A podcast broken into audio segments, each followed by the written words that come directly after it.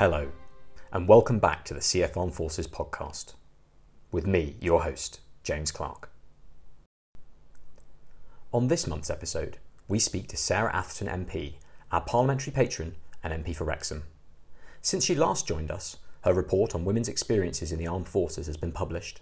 She's been promoted to PPS at the FCDO and subsequently resigned from that position on a point of principle. Today, she discusses Westminster, her report, and work on the Defence Select Committee, along with some constituency issues. Sarah, thank you so much for joining us again. Uh, and you're now on the first episode of the third season of our podcast. Um, I think it's been about a year since you joined us last time. Could you tell us a bit about what you've been up to um, politically and also personally in the interim? Yes, uh, th- thank you, James. Thank you for inviting me. Um, I really enjoy your podcast, so I hope I can uh, kick off the, the next round suitably. Um, it, well, uh, as you know, it's been a, a, very interesting year for me with the Women in the Armed Forces um, subcommittee inquiry. Uh, I have to say, in the last year, it's probably taken up most of my um, headspace, my spare time, as well as my working time undertaking this as chair. Sort of lived and breathed it uh, for the whole year, and some of the evidence I'll never forget. Um, but going forward, it's all about relationships and building relationships, which is what I tried to do during the last year. Because whilst I was um, producing this quite challenging evidence, I was mindful that I was going to make recommendations, which we have now done, uh, 35 in total. And, and, it's about working with the ministers, working with the Secretary of State to talk through behind the scenes what was going on and the weight of feeling and the weight of evidence we had uh, to try and um, make sure that they fully understood uh, why we're making these recommendations uh, and to encourage them to address them. And I'm pleased to say all but a handful uh, were taken on by the MOD, uh, which, which, is uh, which is really good. It's a really good conclusion for us. But obviously, uh, we'll probably talk a bit more about this. Um, but the fight continues. Yeah, so I mean, can you obviously it seems to have had a big impact in Westminster with constituents across the country. You know, I've certainly read um, newspaper articles about it um, and, and had a copy of the report myself. Could you talk us through some of the feedback that you received both in Parliament and perhaps from from people that you know whose whose stories that you've you've kind of taken on, or um, and also perhaps from industry and from the MOD and kind of what their response has been?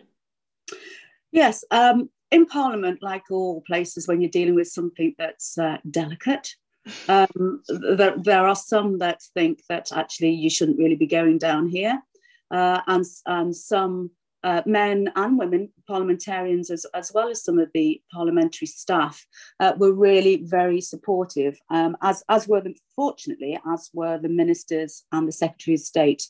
Uh, so, so that was a good start. Since we've published the report and our recommendations, um, there has quite sadly there's been some people that for the first time some veterans female veterans for the first time that they realize that this is actually going on. So i'm still mm-hmm. receiving some quite distressing evidence. Um, uh, and of course now my influence uh, within my parliamentary role has come to an end for now. We are going to go mm-hmm. back and look at progress in a year under the um, banner of the defence select committee um, but they're still producing and sending me in evidence. And unfortunately, you know, I can't really do much more with that at the moment, which pulls on my heartstrings because I'm naturally I'm one of these people, being a, a, nurse and social worker by background, that wants to try and help people. Um, so with evidence like that, we refer people to uh, Salute Her, which is the charity that supported me and this inquiry throughout. It's part of Forward Assist. Now, Salute Her, uh, since my inquiry, has set itself up as a charity in its own right. So they're doing really well. But we tend to refer people to them. So for some people, they are still very much living this experience. But the support in Parliament has been great. The support from the ministers has been great. The support from the defence industry has been superb. Um, and, and even companies like Amazon and Kellogg's are getting to mm. hear about it and saying, and this is really, this is a spin off, a really positive spin off from this, which I didn't think um, we would be in a position to do this. But they're saying, we want to now, we've got the covenant, but we want to now start looking particularly at female veterans. Um, and all ranks, all file, files, not just the sort of officer class, mm. uh, which appeals to me in particular because I think you know, officer class tend to get more focus than rank and file. I was a rank and file myself, uh, and, and, now I'm an MP. So I'm really keen that you know, all female veterans get a chance. Um, sorry, I've got a visitor. Sorry, Jane. Hold on. That's all right. Sorry, um, I just want to, oh, it says you, I'm on a podcast. Can you close that door for me? I'll come through in a minute. Thanks.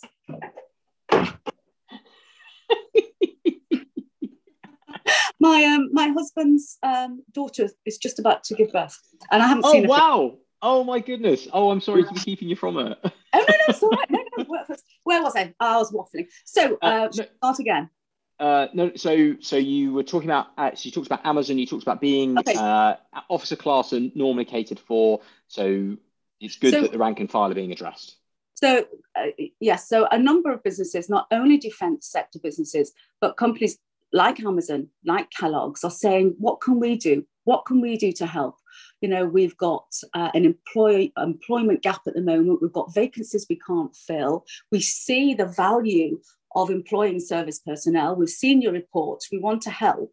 What can we do? So going forward, I'm meeting um, with Amazon to look at and, and the wider defence uh, sector to look at actually how we can start promoting female veterans uh, within the workplace. So this is perhaps something I'm going to be taking on within the next year. So I'm quite excited about that.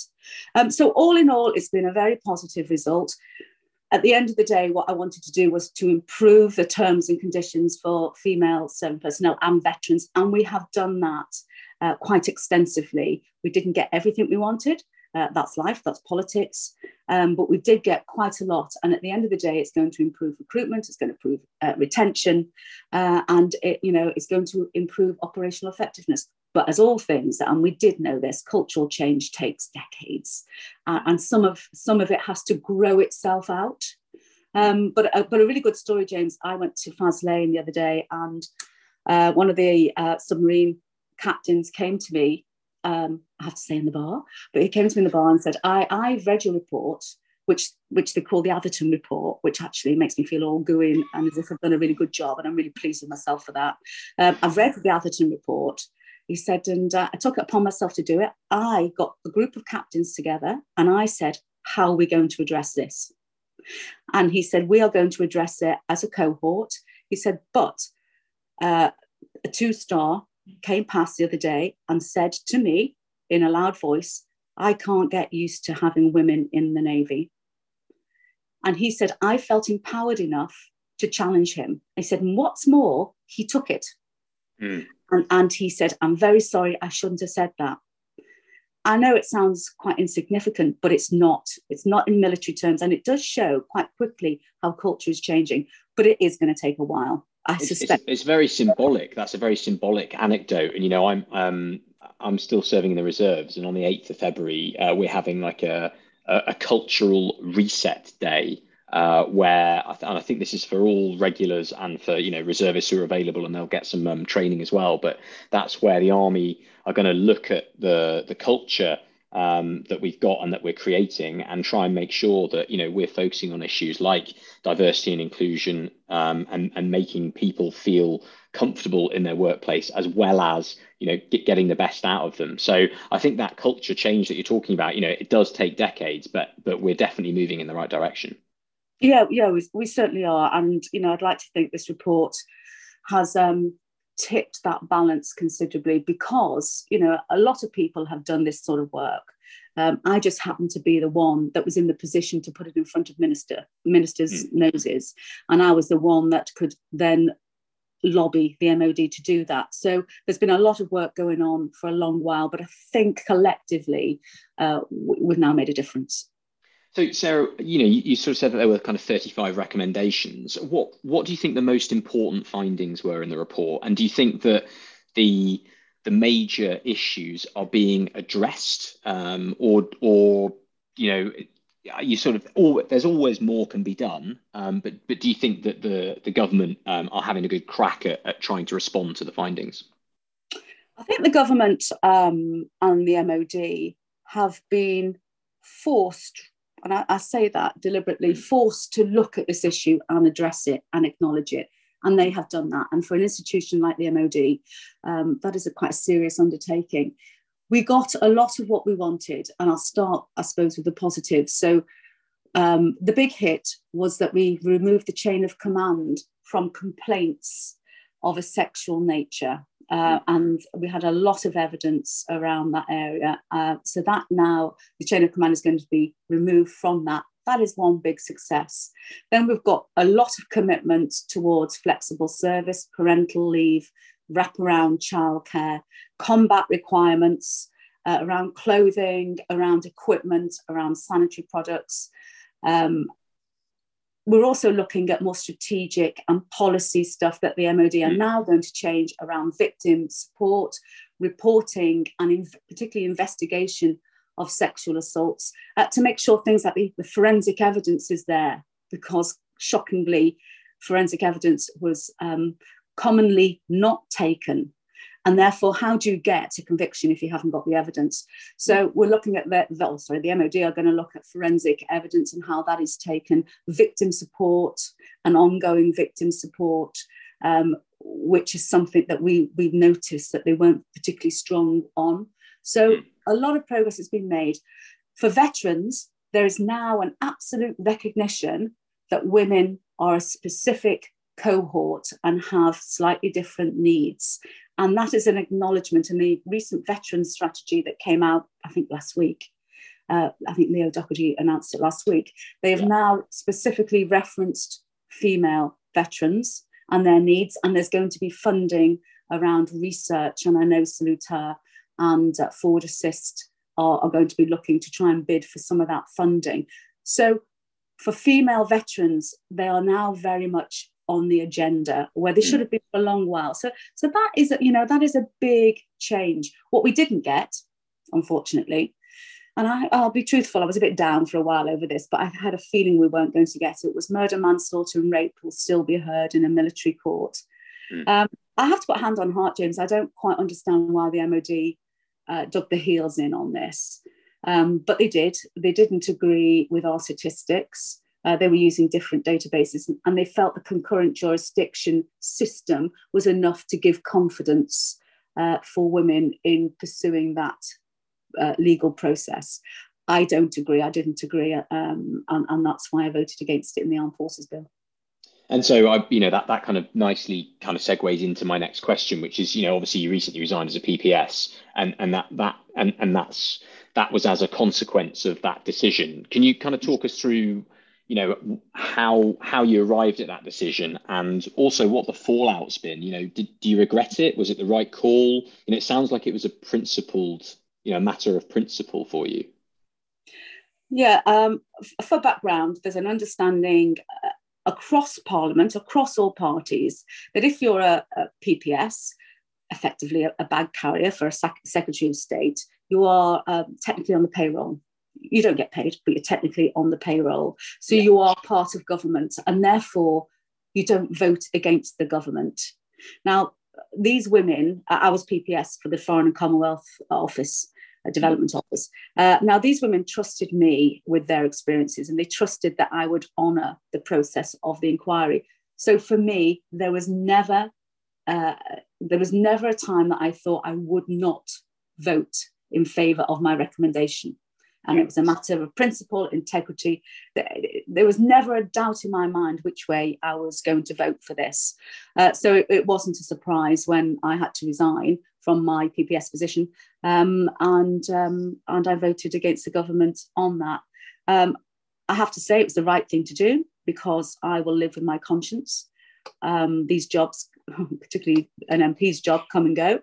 Uh, but I have to live with my conscience, and it was absolutely the right thing to do. What I didn't anticipate was how hard it was to actually walk through um, the no lobby mm. and how I felt because we're military, mm. you know, we have loyalty um, and we have duty and we have loyalty, and, and these are great attributes. Mm. Um, but actually, I compromised that by voting against the government. So I felt pretty pretty miserable with myself for a few days because I had to go through that process and because I felt perhaps I'd let my my parliamentary family down, um, but it was absolutely the right thing to do, and I don't regret it. And behind the scenes, I got a lot of support for it because, quite frankly, I was a bit compromised.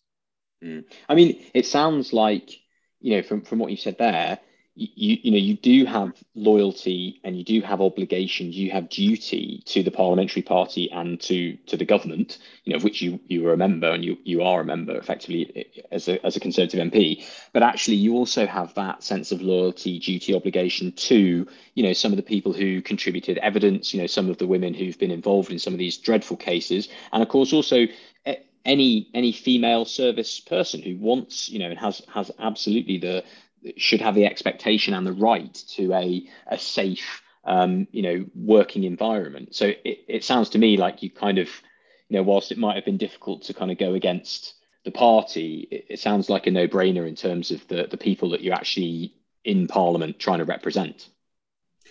Yes, um, you know, when you sit there and you listen and you speak to these women and you see these women, not hmm. all have bad experiences, and we, and we should remember that. Um, but of course, it's the really bad experiences that will always stay with me. But when yeah. I, I, had a focus group with some of these women that um, had been sexually assaulted, and I saw them and I looked into their eyes, and you know, there's no way, there's no way I could have voted any different. Um, but I do have absolute loyalty to the party as well. So these are tricky situations that you know MPs have to make. It's just the first time in my parliamentary career I'd had to make it. Yeah.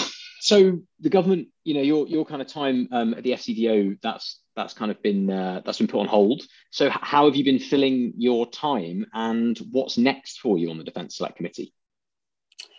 Oh well, um, it's funny how you manage to fill your time in Parliament. So we, we had the veteran strategy uh, that came out last week, also the family strategy, uh, which I've been involved um, not directly, but indirectly with the Veterans Minister on that. I'm really making sure that the women's angle uh, and the female veterans angle is, um, is, is heard. So I've been involved in that. Now, Forward Assist um, and Salute Her, who have been supporting these women, and actually their, their case file increased by 200 um, on the back of this inquiry, which is quite sad in itself. Mm. Uh, I've been trying to support them in whatever way I can because I feel obliged because they supported me and and um, and the, and the veterans and service personnel so much. I want to continue to support them in return. And, and, they've been trying to encourage women to build confidence in themselves after their experiences. And they've been doing debating. They've, they've run a debating society with Cambridge University.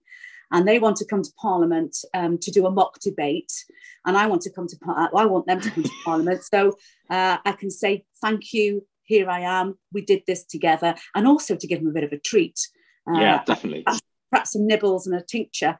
And then I'll get lots of people down um, and really try and start celebrating female veterans and the, and the way that females play a massive role in our military. So I'm, I'm involved in doing all that, which is really quite exciting. Uh, and obviously, they'll have a quick tour around Parliament. But I'm also involved with the Northern Ireland Legacy behind the scenes um, with, with Brandon Lewis, and I have some casework in Wrexham um, right. from constituents who have been involved in the troubles there. We've had, obviously, we've got the black cloud over us with Russia and Ukraine and NATO at the moment. So within my defence work, uh, I'm heavily involved in that. And uh, a few months ago, I, I, was lucky enough, or unlucky enough, uh, to go to Bosnia Herzegovina and um, look at what was going on there and the tensions. I, I say unlucky; it's a beautiful place, but mm. unlucky because the tensions are still starting to bubble up yet again. And there's influence of Russia there and migration, um, etc. And I've met with the Serbian um, defense minister only a few days ago to look at what's going on there and their relationship with Russia and uh, Republic of Srpska. So that's really interesting uh, stuff that's been going on. Uh, and I'm trying to think what else. There's always time. I'm spending more time in my constituency. Um, things are a little tricky uh, at the moment, as we all know. So I want to spend as much time as I can out and about answering questions from constituents. Um, and actually, the feeling's not as bad as um, as it could be. Put it that way. So my, my time is pretty pretty full at the moment, mainly around um, the defence side of things. So Wrexham's, um, you know, is a marginal seat, and you're the first Conservative uh, member of Parliament for Wrexham, I believe, ever. I am. Yeah. Um, you know, it it it must be busy, it must be engaging, you must have a, a very kind of full constituency calendar. Um, it would be remiss if I if I didn't sort of mention the current difficulties um, for the Prime Minister, the whole Number Ten operation. Is that is that being raised on the doorstep? You know, are you finding that the, the people of Wrexham are are infuriated by some of the um, the stories that are certainly coming out, um, and we'll obviously we need to, to in, a, in the Prime Minister's words, wait for the for Sue Gray's report to um to, to kind of uh, to come back and, and to be published. But you know, is is it cutting through on the doorstep? How how's the mood? I thought the mood was going to be worse than it is. The, the first um, weekend I came back, uh, uh, I, I, deliberately went out and about, and I thought I was going to be for, in for a bit of a hard time. Mm. And um, I was leafleting for a health campaign I'm running. Um, mm, and the health yeah. service in North Wales is particularly bad. So actually, it's probably a good time for me to get out and about. And, and what I try to do is say to people is, look, okay, that's going on in Parliament. It's not good. It doesn't look good. But unless you're in that parliamentary world, you don't quite know what the work environment is like. And it is really hard. Mm. You know, I'll be in at half seven in the morning and I could leave at anything you know, around 11, 12, 1, 2 in the morning. That's the yeah. worst case scenario. But they are long days. I'll have breakfast, lunch, I'll socialize, I'll have a drink, I'll have dinner, I'll sit in the office, I'll have meetings. And it's very difficult to decide what's a meeting and what's social. So I sort of, because of where I am in the position, the context I am in, I understand some of the um, the rebuttals that are being made from the PM. Hmm. However, there are some areas where you know I am a little bit angry because the backlash is on someone like me that's trying really hard in my constituency. However, when I've been out and about, I thought I was going to get a really hard time. I didn't. I had one lady that spoke to me about she liked my jacket when she saw me in P and Q's and can I get some dog poo bins?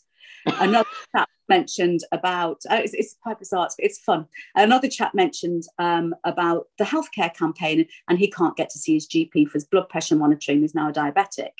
Uh, so these are the things that really matter on the ground.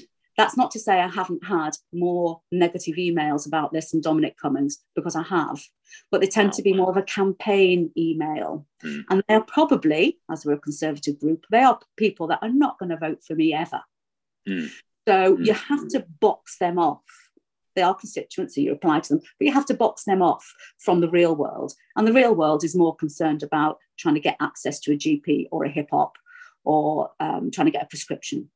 Um, so, what I've been trying to do to sort of counterbalance this is work really hard in constituency on my health survey.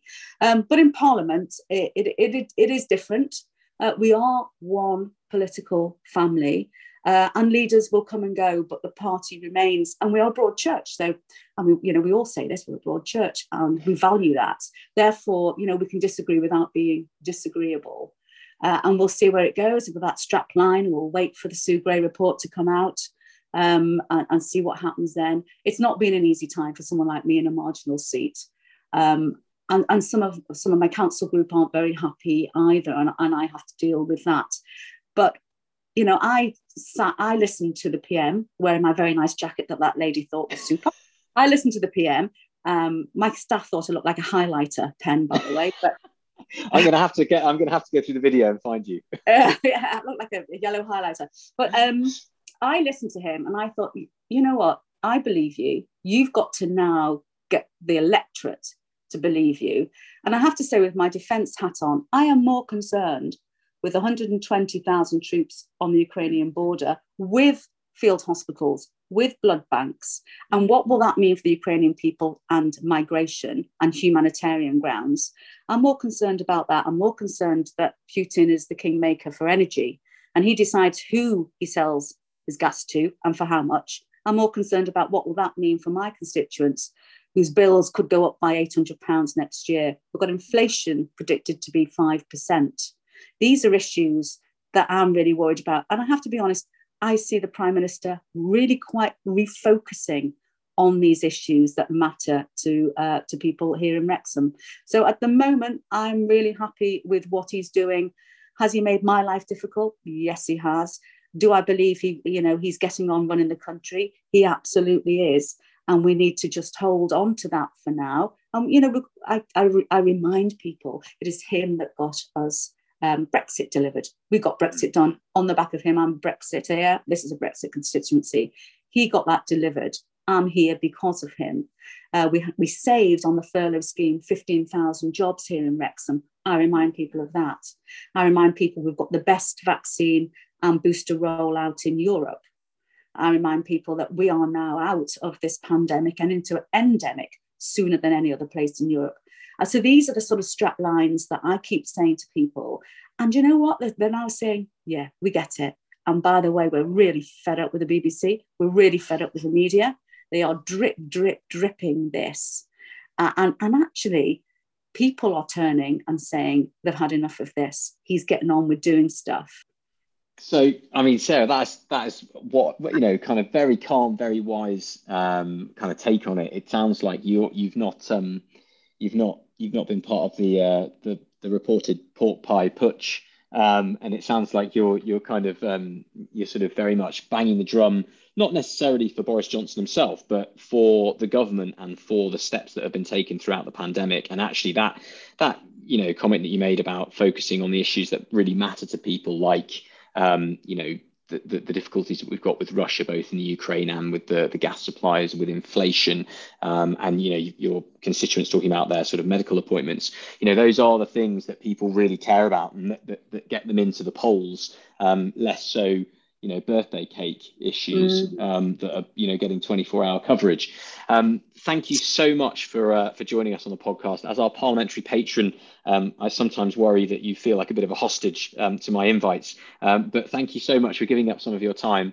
on a friday afternoon uh, and giving us such an interesting um, and informative uh, overview of what you've been up to, some of the international issues at the moment, and um, certainly the uh, the the success um, that you've had with the Atherton report and the Defence Select. Committee.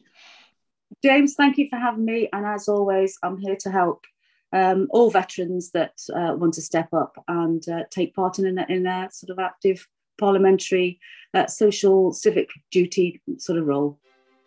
Perfect. Thanks so much, Sarah. Thanks, James. Bye bye. Thank you for listening to this month's edition of the CF Armed Forces podcast. For more information on our organisation, please go to www.cfarmedforces.org. We hope you join us again next month.